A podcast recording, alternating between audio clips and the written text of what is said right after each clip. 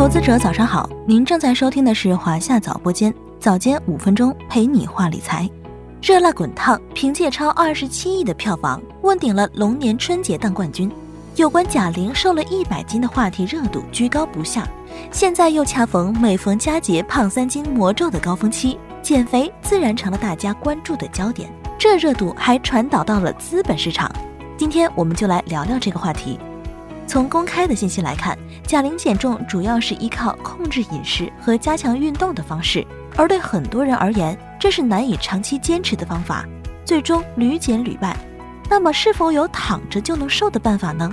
有一种药物，也就是 GLP-1 受体激动剂，提供了这种可能。GLP-1 是我们胃肠道内天然分泌的一种激素，在我们吃了东西后，通过促进胰岛素的分泌来抑制高血糖素的释放。从而起到了调节血糖的作用。GLP-1 受体激动剂是通过人工合成的，和 GLP-1 差不多。人体自然分泌的激素呢，很容易降解掉，而人工合成的呢，半衰期更长，降解的速度慢。最初被用于糖尿病的治疗，但随着研究的深入，发现它如果只是用于降糖，好像有点屈才了。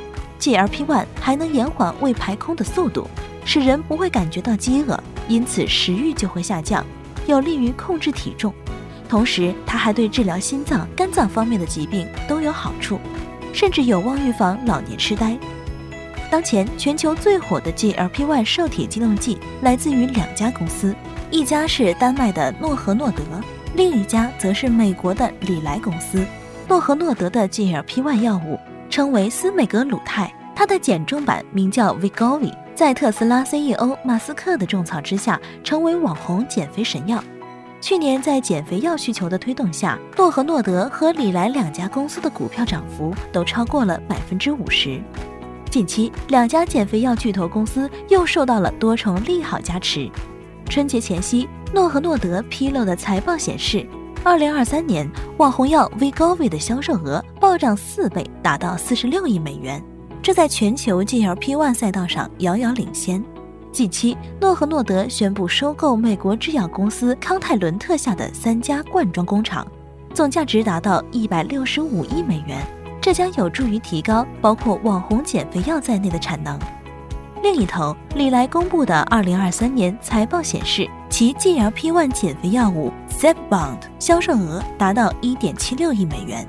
而该药去年十一月初才刚刚在美国获批，也就是说，不到两个月的时间，该药已经卖了近两亿美元。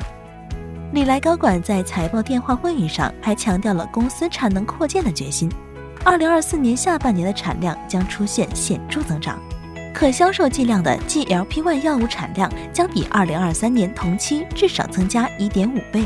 在这些利好提振之下。两巨头的美股股价近期竞相再创历史新高。摩根士丹利预计，李来有望成为首家市值破万亿美元的生物制药公司。国内方面，多家公司加速入局。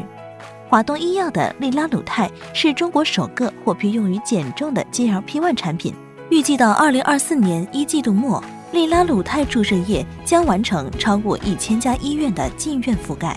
此外，该公司的司美格鲁肽注射液糖尿病适应症已完成临床三期，受试者入组，预计二零二四年完成三期临床。此外，其他企业也在积极研发和申报相关资质。二月上旬，汉语药业和信达生物先后公布了国家药品监督管理局的受理进展。二月十九日，博济医药与诺泰生物签订了合同。合同约定，诺泰生物委托博济医药提供司美格鲁肽注射液临床研究服务。当前，恒瑞医药、众生药业等制药厂商还在开发口服类 GLP-1 减肥药。总的来说，一方面海外减肥药巨头业绩大增，股价持续暴涨；另一方面，国内减肥药企近期动作频频，再加上贾玲电影提升了话题热度，春节后减肥药概念股再度受到热捧。未来，基于人们对健康和美的追求，减肥药的市场潜力巨大，整个产业链上的公司都可能会受益，包括下游的制剂厂商、中游外包服务公司以及上游提供原料和耗材的供应商。据财通证券测算，到二零二五年，我国减肥药市场规模有望超过一百二十亿元，摩根士丹利预计，到二零三零年，全球减肥药的市场空间将超过五百四十亿美元，有望成为全球市场规模最大的药品。好了，今天的节目到这里就要结束了。关注华夏早播间，开启投资每一天。我们下期再见。